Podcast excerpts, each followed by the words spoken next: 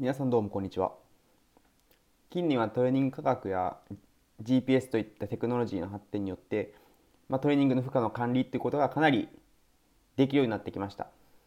まあ、なんですけども、まあ、いくらそういうことができるようになったかといっても実際どれぐらい使われてるのかトップのクラブでどれぐらい使われてるのかっていうのは、まあ、まだよくわからないところだと思いますね、まあ、実際 GPS 確かに短くもなりましたけど、まあ、一般のクラブで簡単に取り入れられるほど安いものではないですし、まあ、実際問題表それその精度がどれぐらいいいのかっていうのも、まあ、なんだかなというとこかと思います。というわけで今回はこちらの研究をもとに実際イングランドのサッカーチームでどれぐらいどういった方法でトレーニングの負荷の管理が行われているかということをお話ししていこうかなというふうに思います。一応論文レビューですね。論文レビューをしていこうかなというふうに思います。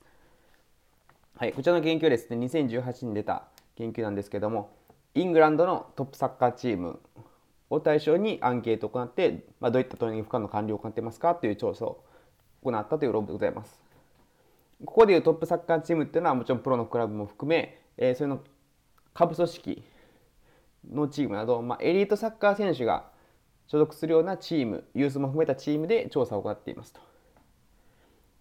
はい、でそれで実際トップチームでどれぐらい、どういった方法で、まあ、どういった目的でトレーニング負荷の管理が行われているのかという話をしていこうかなという論文でございます。早速結果からいきますけど、まずどういった方法が用いられているのかという話からしていくと、えこのグラフは左から GPS、心拍数、えー、血中乳酸、主観的強度 RPE、マネージャーによる主観、コーチによる主観、医療従事者による主観、えー、スポーツサイエンティスト、フィットネスコーチ、まあ、フィットネストレーナーですね、の主観、その他になっておりまして、縦が、えー、それが、それが何パーセントのチームで取り入れられていたかという軸でございます。はい。で、黒いバーがこちらはコーチ監督がトレーニング負荷の管理を行っているチームのアンケート結果で、こっち白いバーの方がトレーナーがいるチームでトレーナーが、えー、トレーニング負荷の管理を行っているチームの回答でございます。まず両方合わせた話をしていくと、まあ、なんだかんだまあ一番多かったのはコーチの主観が多くて、その次に GPS で RP、主観的強度。まあ、これはあれですね、選手からまあ質問紙みたいなものを使って、どれぐらい使ったかっていうのを判断するという方法ですね。その次、フィットネスコーチの主観。で、その次、心拍数が来て、医療従事者マネージャーの主観というふうに続いていくという順番でした。はい。で、ここで特にあの面白かった結果としてはここですよね。コーチの主観がどれぐらい含まれてるかっていうところに関して、やっぱりコーチ監督がトレーニング負荷の管理を行っているチームでは圧倒的にコーチの主観をもとにトレーニング負荷の管理を行っているっていうチームはまだまだ多かったと。まあ、一方でトレーナーがいるようなチーム、まあ、トレーナーがちゃんと負荷を管理を行えるような、まあ、経済的な面であったり施設的な面であったり充実しているチームではコーチの主観っていうのは少なくなってきてむしろ GPS だったり心拍数また RP といったまあ、客観的な方法を用いてトレーニング負荷を管理しているということが明らかにされました。続いてその目的は何なのかと。どういった目的でトレーニング負荷の管理を行っているのかということも調査されていますと。で順番としては一番多かったのは怪我の抑制。次いでパフォーマンスやフィットネスの強化。で最後4番目ここですね。多かったのがトレーニング計画の評再評価ですね。実際トレーニングやってみてどうそのトレーニングがどれぐらい、まあ、選手的に負荷がきつかったのかとかそういうことを再評価するという目的で使っているというこういう順番になりました。はい、あこのグラフはですねさっきと縦軸は同じでなんですけど横軸が、えー、とこれがパフォーマンスの最大化これがフィットネスの強化これは、えー、怪我の、えー、抑制でこれは、えー、トレーニング結果の評価ですね。でですね、これに関してもやっぱりコーチ監督がいるチームと、がトレーニング管理を行っているチームと、トレーナーがトレーニング負荷の管理を行っているチームで少し差がありまして、まずコーチ監督がトレーニング負荷の管理を行っているチームでは、えー、怪我の抑制という目的で行われている場合が最も多かったと。その次にパフォーマンスの強化という順番になりますと。一方でトレーナーが負荷の管理を行っているチームはもちろんそういったものも多かったんですけど加えてコーチ監督が行っているに比べてはフィットネスの強化という目的が高くなっていると、まあ、これは、ま、トレーナーの役割ということが加味された結果ということになると思うので特に、まあ、驚くべきことではないとは思うんですけども、まあ、そういった若干の違いがあったというところはありましたと。まあ、つまりこういったチームで取り入れられている目的としては基本的に適切な負荷を与えて管理することによって怪我の抑制だってパフォーマンスの増大を目指していこうということが目的として使われていますという現状でした。続いてじゃそういったトレーニング負荷の管理を行っているチームでどれが有用性を感じているのかとスタッフがどれぐらい有用性を感じているのかといいますと、まあ、数字から言うと89.1%が有用性を感じているという結果が出ましたと。まあ、これが多いのか少ないのかっていうのはなんと難しいところだと思うんですけどもまあもちろんいや取り入れてる以上は有用性を感じるから取り入れてるだろうからまあだそんなもんだろうっていう反面逆に取り取り入れていても10%は有用性を感じていないとなんとなく取ってるけどこれどうなのかと思ってる人も10%程度いるっていうのは、まあ、まだまだどう、まあ、トレーニング負荷の管理が、まあ、はっきりしたものではないっていうところかなっていうふうに思います。はい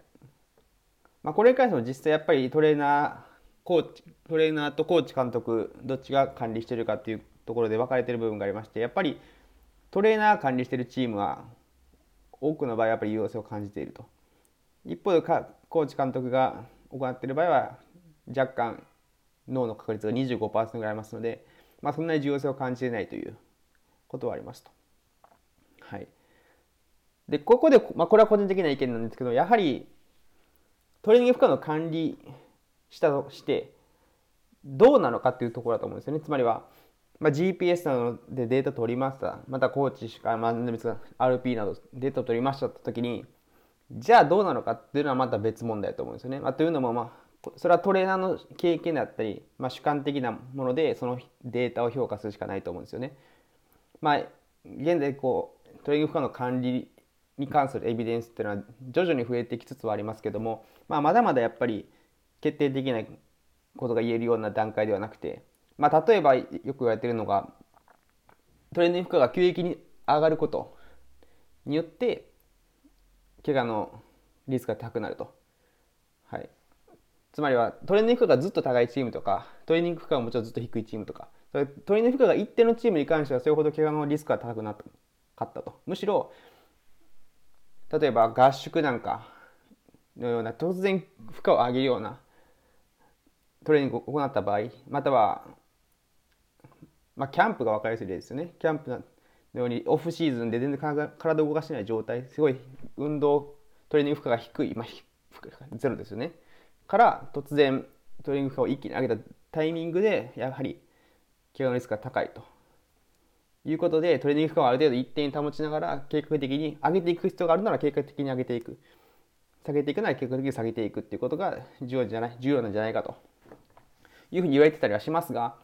まあ、まだまだじゃあそのデータが何を示すのかっていうエビデンス的な部分は出てない部分があって、まあ、そういったところで、まあ、トレーダーなんかはまあもともとそのトレーニング科学の知識だったりを適用してなんとかこうデータをこねくって